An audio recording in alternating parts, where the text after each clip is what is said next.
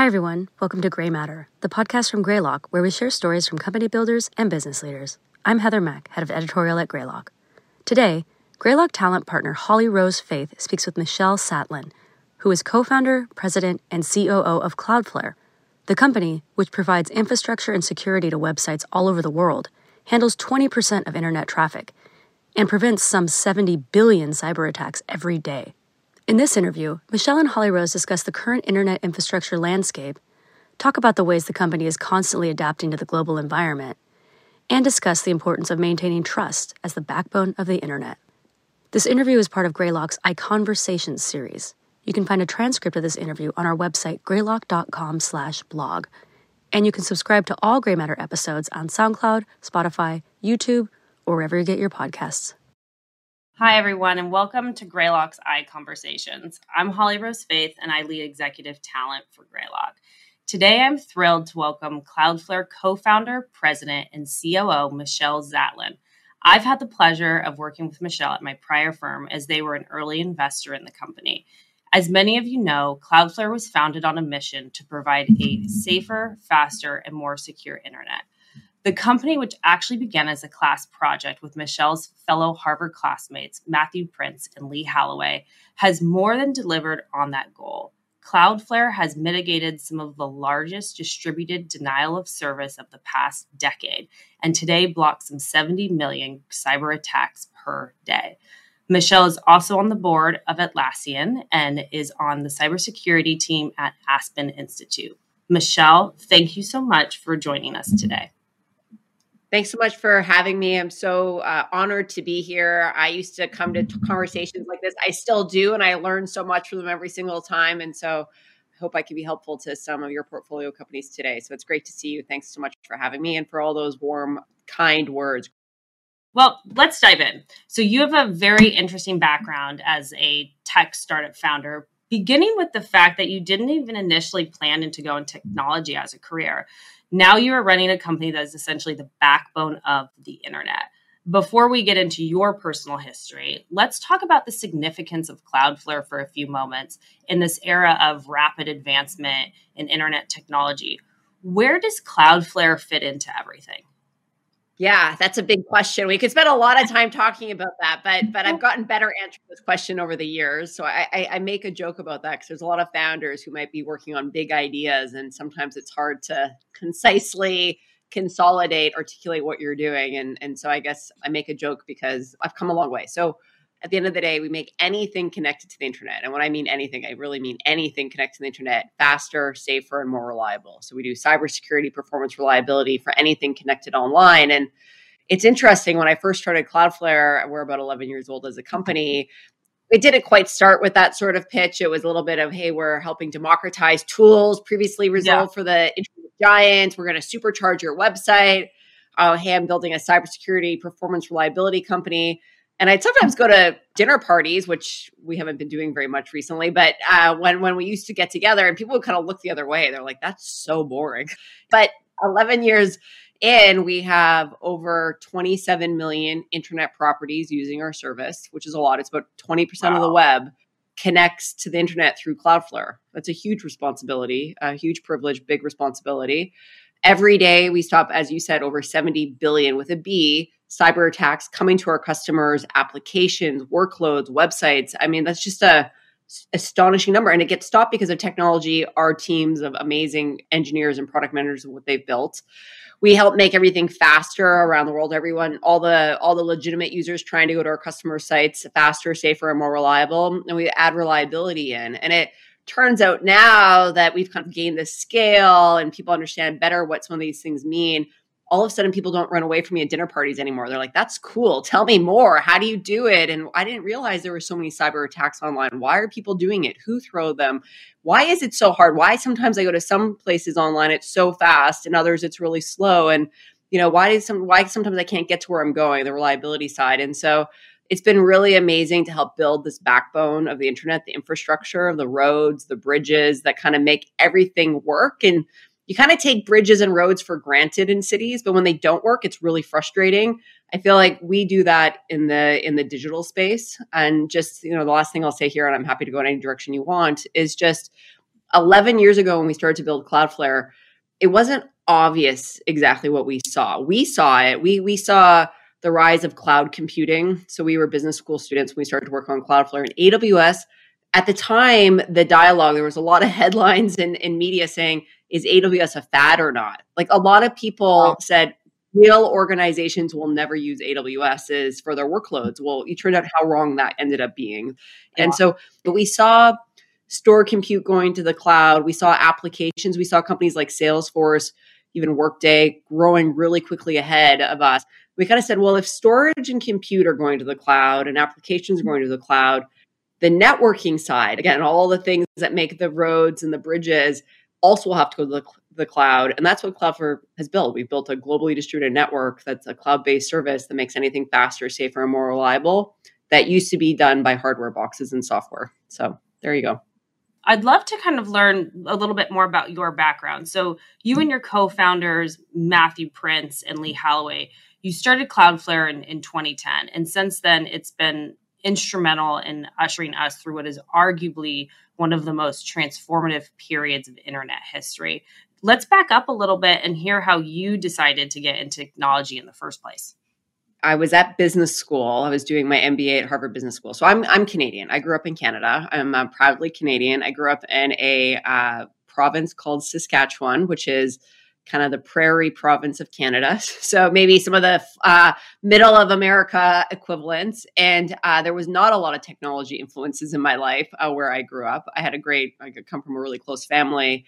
And in my family, my parents were very much, you have to study hard, you have to get good grades and you can do anything you want in your life, but you can't go to university in the province. You have to leave the province. You have to go see more of the world. You can always come back, but you have to go see more of the world. And so I was lucky. So my parents aren't tech entrepreneurs. I, I was talking to a woman this morning where both her parents were computer scientists. Like that's just not. My family has a farming background. My dad's a lawyer. My mom was a teacher.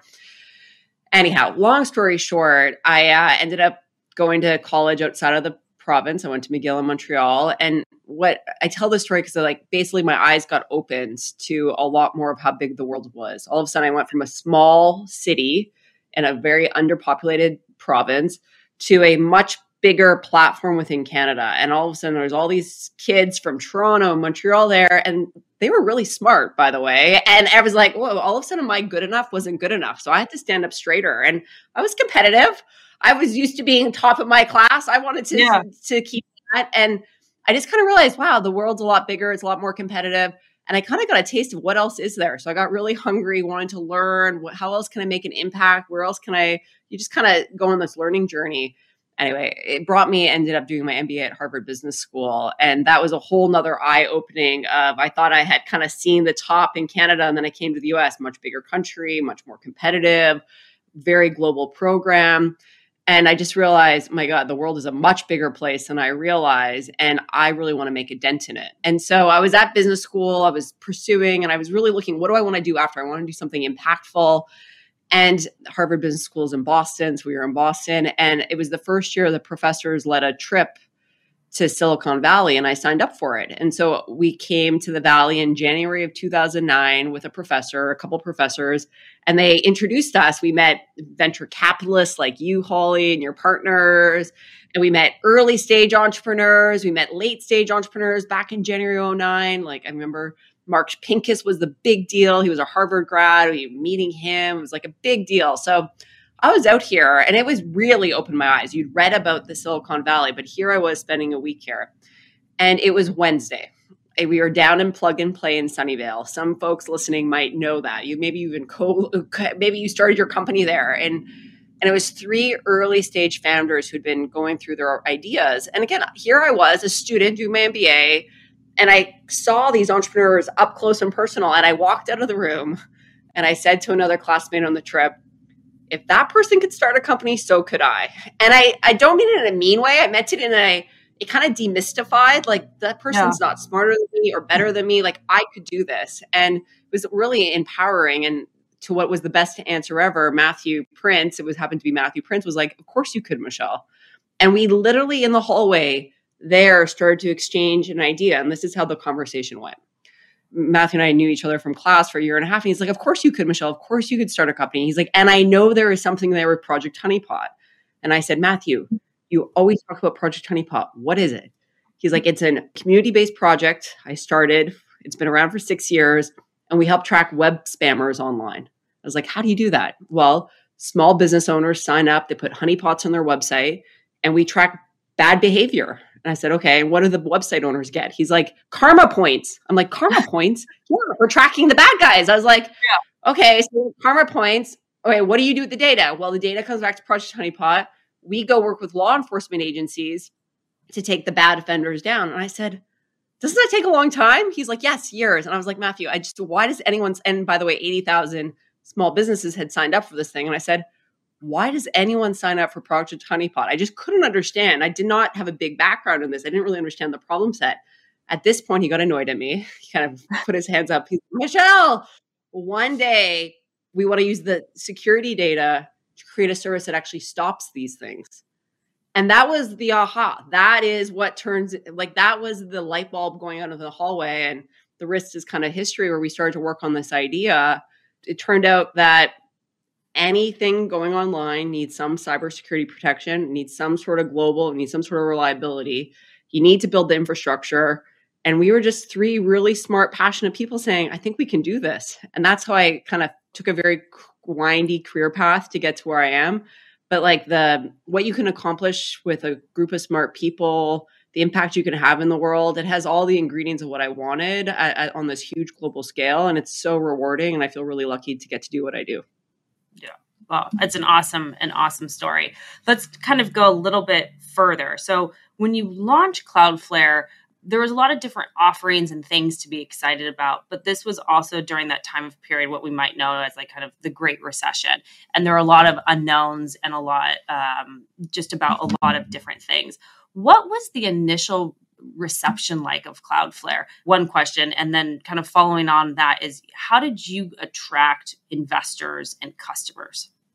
So fast forward today, we're 2,500 people. We're publicly traded. We're on the New York Stock Exchange. We did over 600 million in revenue last year, growing 50%. So that's kind of where we are today.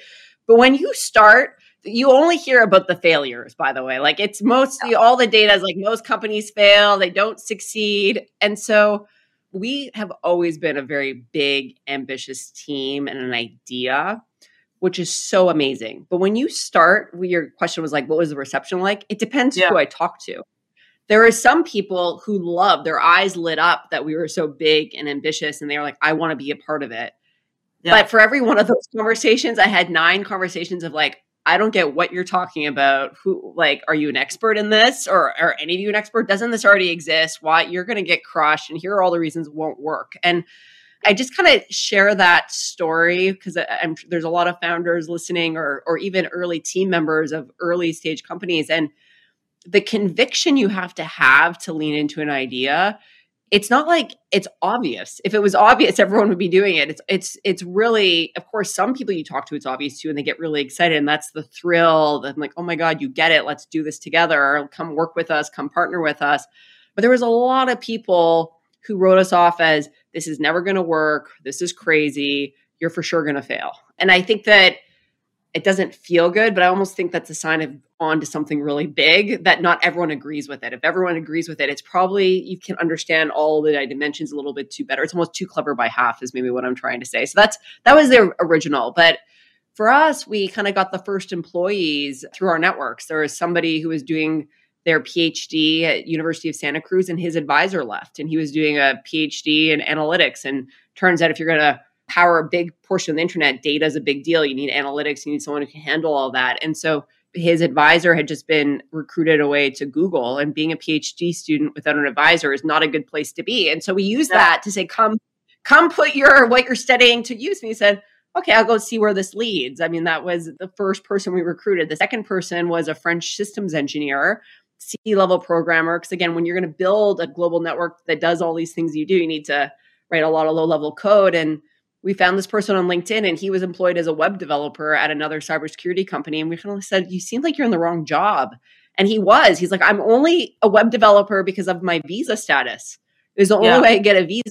I'm a French engineer, I want to stay here. And so when we told him, hey, you can write C level code and we're trying to help make anything connected to the internet faster, safer, more reliable. He's like, oh my God, I'd love to be a part of that. And that was kind of what those people are, were so excited to lean in and join the team and build and come to work every day to do this. Don't get me wrong. I've talked to a lot of people who said, I don't understand what you're doing, or come talk to me when you have $100 million in revenue, which took many years, by the way. But that that's a little bit of what you're, what we eh, experienced early on. And I don't know. Again, I think that that's really a sign of you're onto something really big when not every single person gets it, but there's some people who did get it. And then just on the investor front, which is obviously always top of mind for founders, I guess my point of view is the following, or things that I've learned over the years, is that there's kind of two ways to raise money early on. You either raise on traction or you raise on a story. And Cloudflare was very much in the latter camp. We did not have revenue very early. Revenue took a long time. and so we really had to raise money on a story. So the idea that we had this big, audacious goal, we kept making progress, we showed progress, but it wasn't money. The progress was monetary, it was other progress. And that was the way that we were able to end up raising some initial money and then over time more money. And um, again, the re- eventually the revenue came, but that was not what drove investors early on. And yeah. having met many investors in my career at this point, I think you want to pick ones that align with what you're trying to do and being honest about it. And I think that we were really lucky doing that at Cloudflare. Yeah. So you have investors, you have a couple of employees, you have, you know, starting content kind of to build out the, the start of the the company. How did you think about then attracting some of those earlier employees, right? Like you think about and and specifically maybe something to kind of build upon is, you know, are there any learnings you took away from that early stage company building around certain milestones or just tidbits that you think would be helpful to share? Yeah, for sure. Well, let me start by saying you ask 10 smart people this question, you will get 10 different answers. Yeah. So there's lots of ways to be successful yeah. in life. So let me just start with that. There's lots of ways to build a successful company.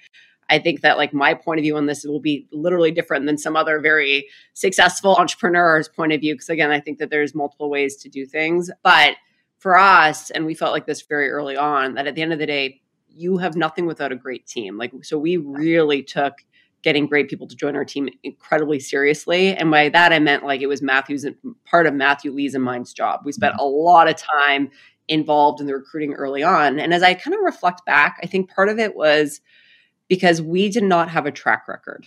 And so I think you have to, for the audience listening, you have to be honest with yourself. Do you have a track record? We were post MBA students who showed up in the Silicon Valley with very weak networks here. That was like the promise of Silicon Valley, right? Come here, you can be anybody and show up here and have a chance to build something big but you're competing with facebooks and the googles who have a network or or even yeah. you know all the greylock all of you have a network like you call somebody they answer your call i call someone back 11 years ago they're like who are you like you know never heard of you before and so I think early on we didn't have as much of a track record. I think if I started another company today, it'd be different. Like I have a track record, I have a network, it would be different today. But back then we didn't. And so for the founders listening who don't have a big network or track record, I think one of the strategies we ended up employing that worked really hard is we were really well, excuse me, was that we were involved. And so what I mean by is like we reached out to people, we we got on the phone with them, we did the phone screens and I will tell you, it sets you apart than if you're talking to a recruiter at another startup. Like it's just if you're a candidate, an engineer, and you're talking to the founder of one company who's so passionate about what you do, and most founders are really passionate about what they're doing. Otherwise, they have such conviction and passion, they wouldn't be doing it. Versus a recruiter at mm-hmm. another startup, it just it gives you a different sort of dynamic that again, you have to have the right job, has to align, but it keeps you in the conversation. So now you can try and tilt the risk reward in your favor. So that's one thing. We were very involved. Fast forward to today, again, 2,500 people at Cloudflare. Matthew and I still each spend 20% of our time recruiting. 20% of our time. That's two hours a day or a day a week. It's so much yeah. time. And all of our hiring managers spend a lot of time. Like at first, it was us, but then what we ended up doing, pivoting, just like how this evolved over time, was of course we have a recruiting team. They're amazing, but they partner with the hiring managers to get great people to join Cloudflare. But it's the hiring manager that's responsible for hiring their team. They run the process, they partner with the recruiter, but it's someone's coming to work for you and your team. You have to be involved. And it's interesting. We have over time, we've had a lot of senior executives join our team, and that's not how most companies run their recruiting. Most companies just don't, they outsource it to external recruiters or recruiting teams. And I've had several senior executives tell me over time, I was not a believer of this model, but now I am mm-hmm. because the retention ends up being a lot higher. People join, there's a lot more alignment and fit, and they stay a lot longer. And so it's been, I think, a good thing. So that's one thing that we did that I think maybe will resonate with the audience, or two things, I guess, depending on how you yeah. count it. The other point I'll just bring up, and again, this was we were back to our no one knew us. I think that early on, it's how do you get awareness about what you're doing? you think, oh, I'm going to hire a PR firm and they're going to do some marketing for you or some PR. But like yeah. the journalists want to write stories about early stage companies because most don't stick around. So it's hard. There, you know, there's niches and there's things to do. And so it was like, how do you build an audience and awareness without spending a lot of marketing dollars? Because we did not have a lot of money early on. And one of the things that worked really well for us that I'm going to share with the audience that has ended up helping with this talent people side is we started to write a lot we built an audience. And what I mean by that is we literally wrote a corporate blog. And if you go to cloudflare.com backslash blog today, it's a very well read blog. It's in fact gets more views than like a lot of media properties. It's and we don't advertise on it. But the point is, is we started to blog about technical problems we were having. And by technical problems, I literally we had engineers saying, here's the code that I'm using. And people would like in the comments help us decipher the problem with the code. Like it would be really like Incredible. kind of very Yeah. We wouldn't do that now, but back then you can. When you're yeah. a startup, you can do these things. You can have a personality. And it turned out that there are developers around the world, there's engineers around the world that were reading about this. And and we started to build. And then they love to read our technical blog and then they would apply to work at Cloudflare. And so all of a sudden, when someone's applying to work for your startup or your company, it changes the dynamics versus you reaching out to them. It's just, it's a different thing. It's they've expressed interest. And so then it's about lining up the fit and make sure expectations are right versus trying to convince someone to even learn about your company to come and learn about the role. And so we, for a long time, not not anymore, but for a long time, 50% yeah. of the people we hired applied through our website to work at Cloudflare. And that's how we ended up hiring them. And I remember when I have shared that with other founders, they're like, I don't even read our resumes that come through our website because that's never good quality. And I think that that can become, again, a strategy you can use to help go find the right people because the world is a big place. If you put out good content, people can help find you. Now, on the flip side, we were lucky. Matthew, my business partner, is a great writer. Our employee number 20 at Cloudflare ended up being our CTO. He's a very good technical writer we had some very early teammates who were very good writers and then it's attracted more great writers i've met some companies who are like i want to replicate the cloudflare blog and they give it to their marketing team and i'm like our blog is not run by our marketing team and they're like what do you mean like our blog is actually run by our CTO. and they're like that doesn't make any sense the engineers surely aren't writing it i'm like they kind of are we have editors and we help but like it is by the team for the team it is and so i think you kind of also have to know who you are, I guess. If you're going to take that strategy, I think it, it worked for us because it was really core to who some of the, the skill sets we had. So those are just some things that come to mind. Yeah, and it's almost like for founders and other and even others, just even executives, if they think about how like what's a unique strategy you could implement right into your own organization. As I see that as like a like a very interesting takeaway. So putting the team in place in Cloudflare allowed you guys to really achieve considerable traction relatively early. And the company has continually expanded throughout its existence. Walk us through um, some of the major milestones that you are most proud of. You know, one thing you said was traction early. So I just want to say a part yeah. of that and then I'll go through the milestones because this is something that I try and share insights that maybe you don't always hear. Because again, I, am sure folks that are listening listen to others too. And I feel like there's some common advice you hear over and over again. And there's some things that I'm like, why didn't anyone ever tell me this? Because as soon as I learned it, I was like, I wish someone had told me this. This is one of the things that I'd love to uh, use the word traction early on. It's true. We did have traction early on, but it wasn't revenue traction. And I make that point in an important way because what I think is interesting as founders or leaders at early companies is you get to pick the metrics that you measure traction on. And it doesn't necessarily have to be revenue. Of course, revenue is the best one, but if you don't have it, pick other metrics that move quickly because that's one way to help demonstrate traction. Of course, you have to have to be legitimate to your business. And so early on, when we were setting up Cloudflare, we had a slide that opened every single board meeting and was the exact same five metrics that we got to pick. And those metrics we picked on ones that would change quickly because we wanted to demonstrate traction. And and I think that you have a lot of decision on how to frame your business. And the ones early on were examples of how many customers are using Cloudflare, but customers move slowly, right? It's linear, one customer to one customer to one customer. And so that's not a very fast moving metric usually. Sometimes it is if you're like Clubhouse. But the other metric that uh, we ended up using was the number of page views that were touching our network. Because again, we were showing that we were trying to make things faster, safer, and yeah. more reliable. And so customers, you go one by one, but customers come with different amounts of traffic to the, the web applications or websites that they had. And that metric grew really quickly because it was like if one customer had a call it a website with 100 visitors, and then another customer showed up and their app got 100,000 pieces of traffic, all of a sudden that metric looked like it was growing. And it was an appropriate metric for us because we had to yeah. make sure we could serve that traffic. And that was really critical. And so and we had three others, but that's an example of no one told us to pick that metric. We picked it mm-hmm. to help demonstrate the progress we were making and the traction because we knew revenue was going to be a lagging indicator in our business. And so I share that because I think for four years we used the same set of metrics. And at some point we started to have real legitimate revenue, and then revenue became one of them. It was actually revenue per employee because we wanted to show how um, the leverage in our business but like that was just something I wanted to share. So on the on the traction side, because I think that's might be helpful to some folks. So some of my favorite moments, I mean, there's so many. I mean, there's no better feeling of shipping a product that customers love, like sol- solving and talking to a customer and then being like, I love your service. Like you literally have saved our bacon or you know, I'm meeting people in person. Like sometimes I've got people have hugged us saying like, I literally sleep better at night knowing you're in front of like in front of my infrastructure. It's moments like that then like what we do matter. Kind of back to why did i start this? I wanted to do something that mattered. I wanted to make a dent in the universe. Like i love that. And it's it's not me it's never me. It's the collection of people at cloudflare who get up every single day to build these things and to work really hard bet, put our best foot forward. I always played sports. I love being on a team. I love the team aspect. And i think as a leader in a growing tech company you can have those same sort of aspects at work. And i love that. By the way, I've had a lot of jobs where that's not the case. So it's not that's not a given but you can create that sort of environment. And I think that those are some of my uh, favorite moments. When we took our company public, I was so proud. How many people start companies and take them public? Very few. At yep. the time, we were the 210th tech company to go public of the New York Stock Exchange in 10 years.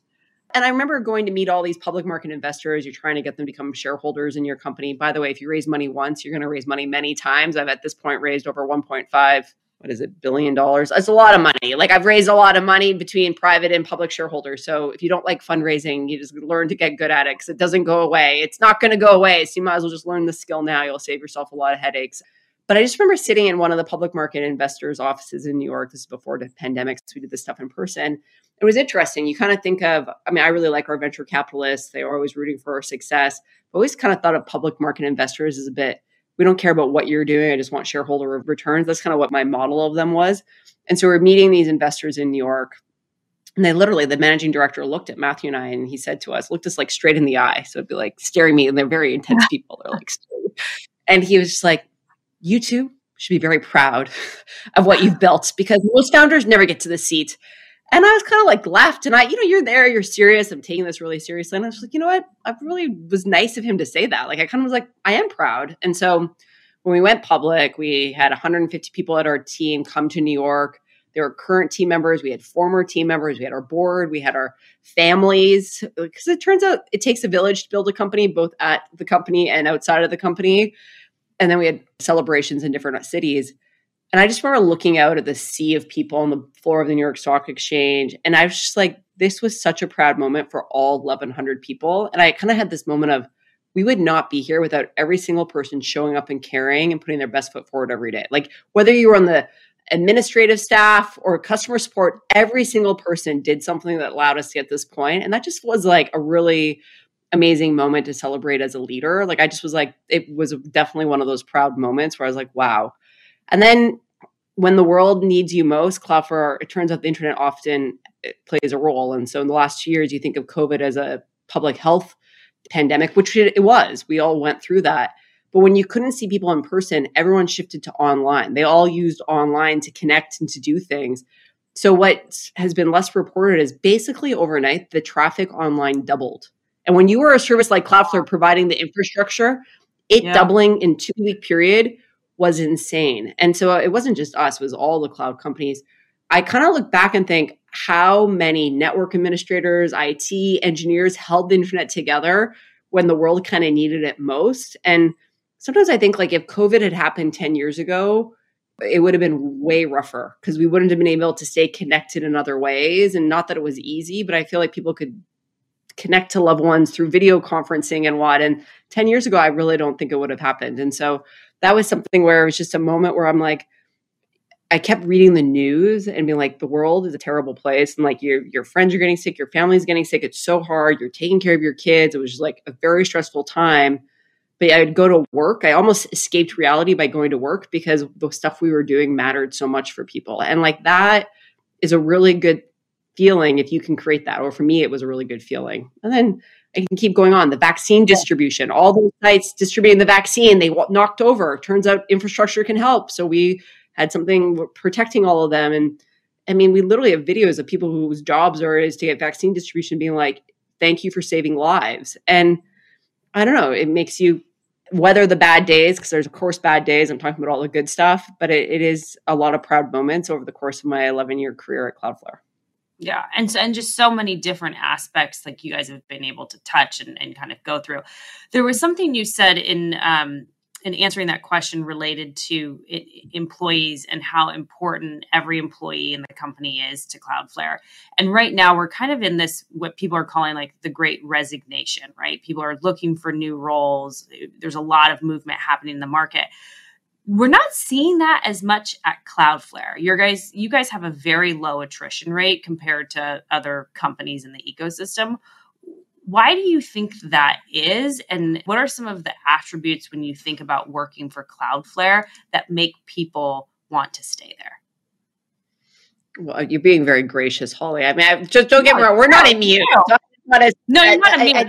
Everyone's, but you guys aren't. Yeah. Uh, I don't think you're being as impacted as as other people. Where I sit, at least, like I see movement of certain companies right now, where I'm like, wow, that company is losing a lot of people.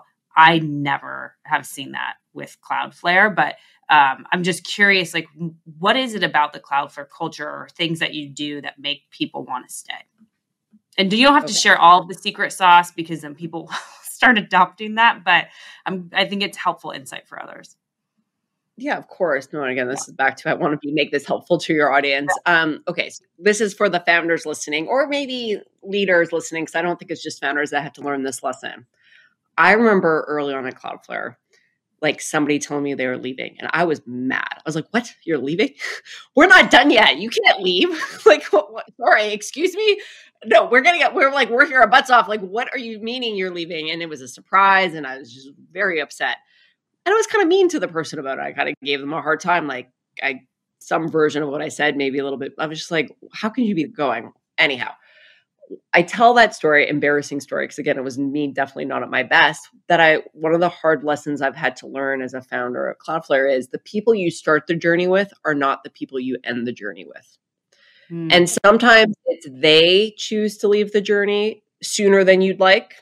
Sometimes you need to tell people it's time for you to get off this journey. And both are very hard, by the way. And I think that I'm still not perfect to this day, but to what I've since adopted and I like it a lot better as a leader leader so I'm just sharing it because again and you read stories I mean I don't know Michael Bloomberg but you read stories about when someone left Bloomberg like he'd hold a grudge forever so I'm not the only person to have this reaction of what do you mean you're leaving like I'm going to exile you from my life like again I don't believe that I I've now kind of said, hey, thank you so much for everything you've done here. We wouldn't be the company without you being here.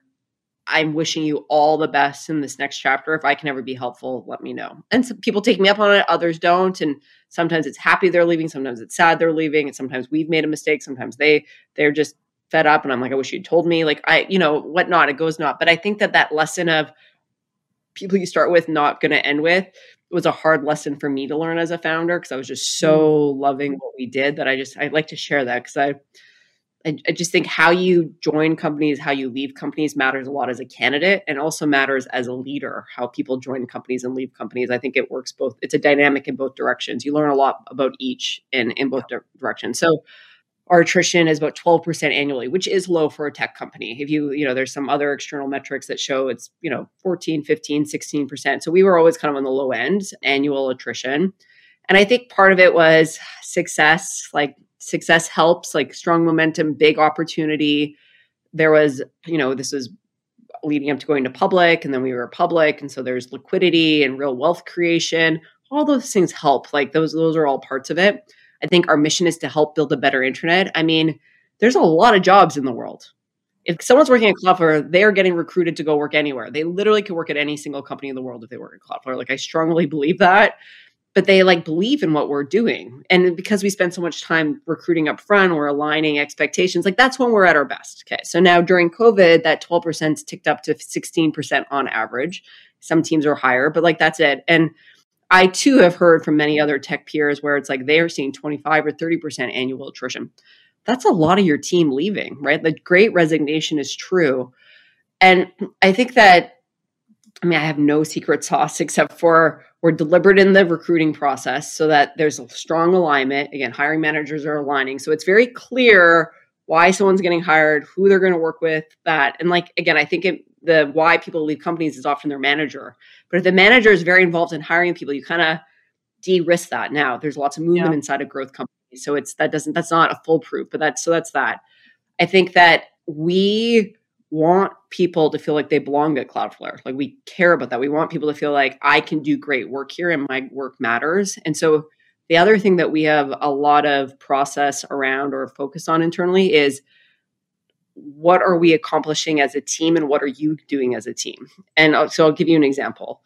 Up until very recently, I can't do it right now because I we kind of outgrew it, but for a long time, I would recruit someone. They'd be like, "Well, what what often comes up in recruiting is who makes decisions and how do I know what needs to get done? Like that's kind of I think that a lot of people get lost in high ambitious people want to feel useful. You want to feel yep. like you're set up to do good work and you can move the needle.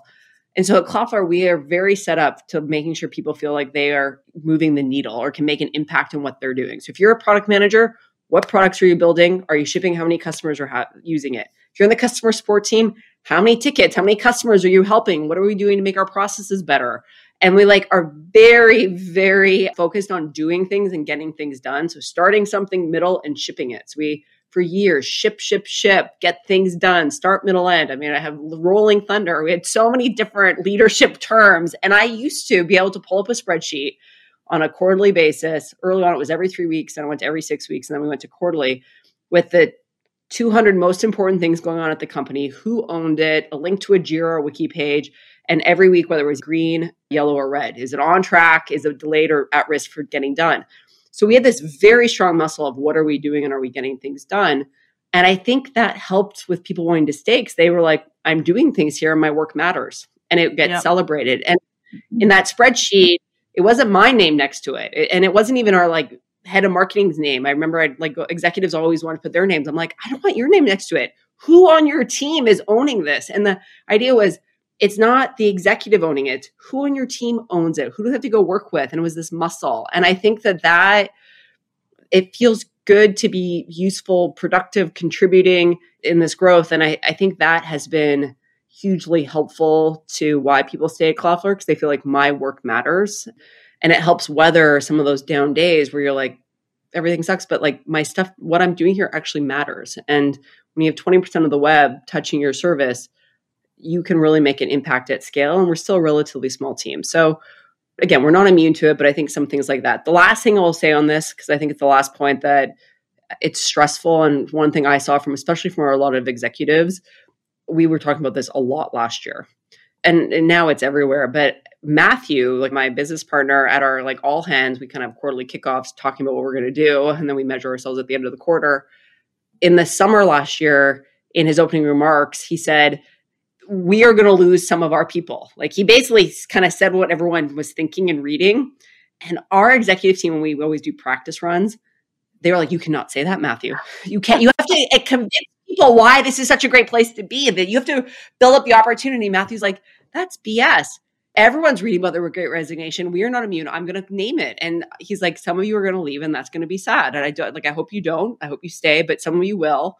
And that's yeah. sad. So he kind of just named it. He, we did that twice. And I think that just kind of let some of the arrow and that, that was not what the leaders wanted. The leaders wanted Matthew to talk about why everyone should stay. And he was kind of like, some of you are going to leave and we'll be okay is basically what like, and I thought that was, interesting. And then the second thing I'll just say around one of the things was, okay, what are we going to do to get everyone to stay? And and again, of course, you want your team to stay, but our strategy was a little bit now's the time to be the company to come to.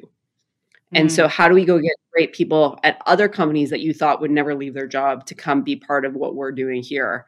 And we almost used it as a don't play defense and keep everyone. It was more how do we play offense and think about be the company that people are coming to. And we talked to the management meeting. A lot of people are like, "That's a stupid strategy." they didn't. They weren't on board with it. But it started with one executive, and kind of the executive I never would have guessed, and said, "People who I never thought in a million years are returning my phone call, and they are interested in joining my team."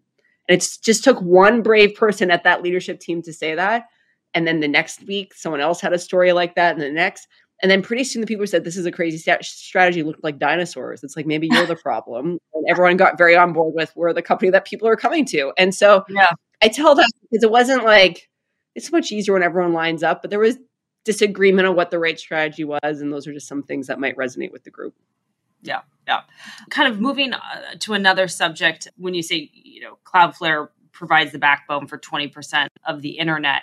I think of the subject of trust, right? Because on a day to day basis, Cloudflare is largely behind the scenes. And yet, by nature of what the company does, you guys have to talk very publicly about decision making or you know any challenges the company has been dealing with how do you and your co-founders like figure out like how to approach this Oh, I love this. And I think this is something that Greylock really believes in. You're entrepreneurs and founders of like responsible leadership. And yeah. like being a leader isn't a huge privilege, it is a responsibility.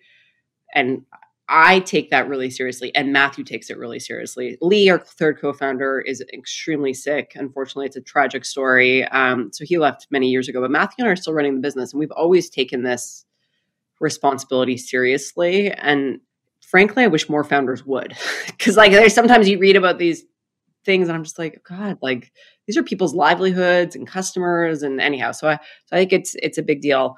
You know, we build infrastructure for the internet. Again, we have startups who are our customers. We have governments who are our customers. We have 20% of the Fortune 1000 who are now Cloudflare customers. We have a ton of developers around the world. I mean, again, 27 million internet properties are, are users of Cloudflare, and every day lots of new people sign up. So, so that's just kind of give you the sense. And when we started Cloudflare, I think, especially like in cybersecurity, the way that you built companies with was with a lot of fear, uncertainty, and doubt. It was kind of called FUD. In fact, we were launching our company at TechCrunch Disrupt, which was the thing to do back then. I don't think you would do that now, but that was the thing to do when I was starting my company. And again, we were trying to get awareness, and you practice your pitches before you go on stage. And so we actually came to Silicon Valley, and it, it, I, th- I think it was uh, I can't remember whose offices. It, it wasn't Greylock's. It was someone else's, but it was a bunch of VCs who were there, the judges who were practicing the.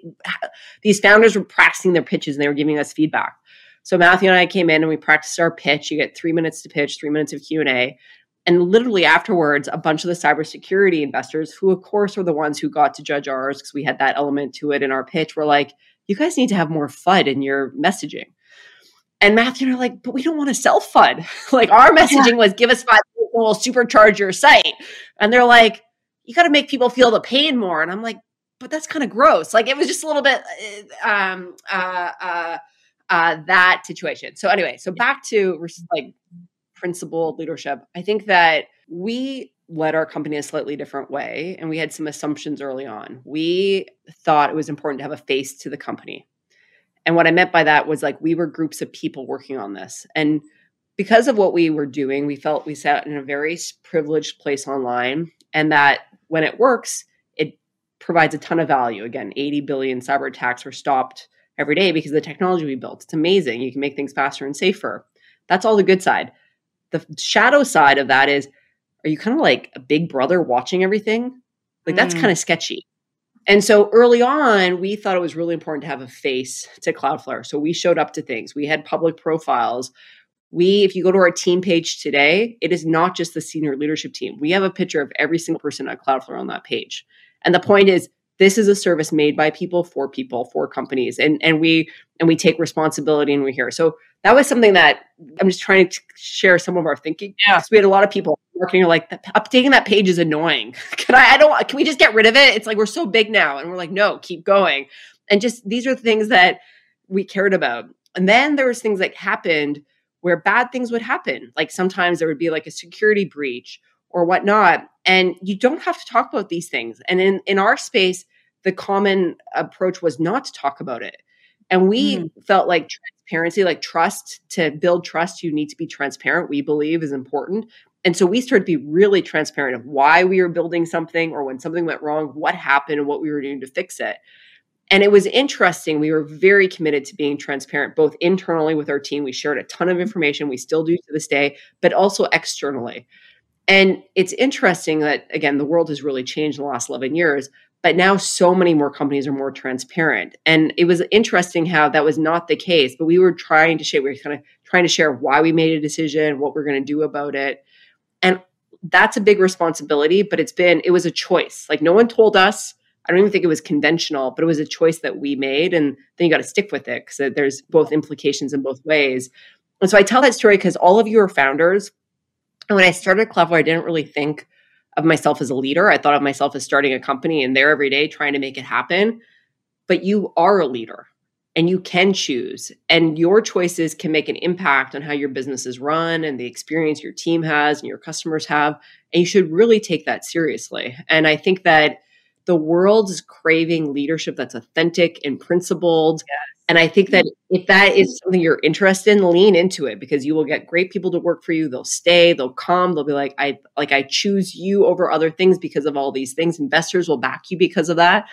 And I think that it's it's a choice and we just took it really seriously. And it comes back to trust was really important based on what we did. And this was how we helped to what we described. We had to accrue trust on a daily basis. It seems like we've always had it, but literally it's been 10 years being really thoughtful about it. And it's a fragile thing. We take it really seriously. Yeah. Would love just a quick overview of Cloudflare's main areas of focus for the next couple of years. Like, what are you excited about and what do you see as kind of new opportunities of challenge? Uh, we have a different point of view than other people, leaders on this question. So Cloudflare, we run this global network. We do performance, security, and reliability, which is, by the way, you could build a company just doing the security side, and you could build a different company just doing performance. You could do just to build a different company building reliability, but we do all three. And then another way to cut our build thing is like, okay, we help protect web applications, websites, but by the way, we also help protect networking, which is like a totally different buyer within an organization. And oh, by the way, we also do everything under zero trust. So employees accessing information, identity and access management, same platform we're using. And then we are helping build the next compute platform under serverless. So we do a lot of things. Sometimes the advice you get is focus on one thing and go really deep. And I think that yeah. that is a good ex- example of how to get good traction, and traction matters early on in the business. But you also have to make sure you don't run out of TAM because you want to grow for a long time. So our strategy has been sustained growth for a long time, endured growth for a long time. So for the last five years, we've been growing our revenue 50% annually, which is there aren't very many companies who have been doing that. It's it's that's a rare set of companies that that we sit with. And a lot of people are excited about Cloudflare because it feels like, wow, we're set up. We've laid the seeds to grow for a long time. So when you look at where we're going to invest in the next five years, it kind of comes back to the strategy. We're going to continue to invest in going to get more customers to adopt the services we already have today. We do a lot of things today. We have lots of customers, but we're barely penetrated the market. There's so many other customers to get. Like I'm sure a lot of people listening today aren't Cloudflare customers, or again, we have a bunch of the Fortune 1000, but not not the rest. And so we're going to continue to grow the number of customers using our service for sure, based on what we currently do today.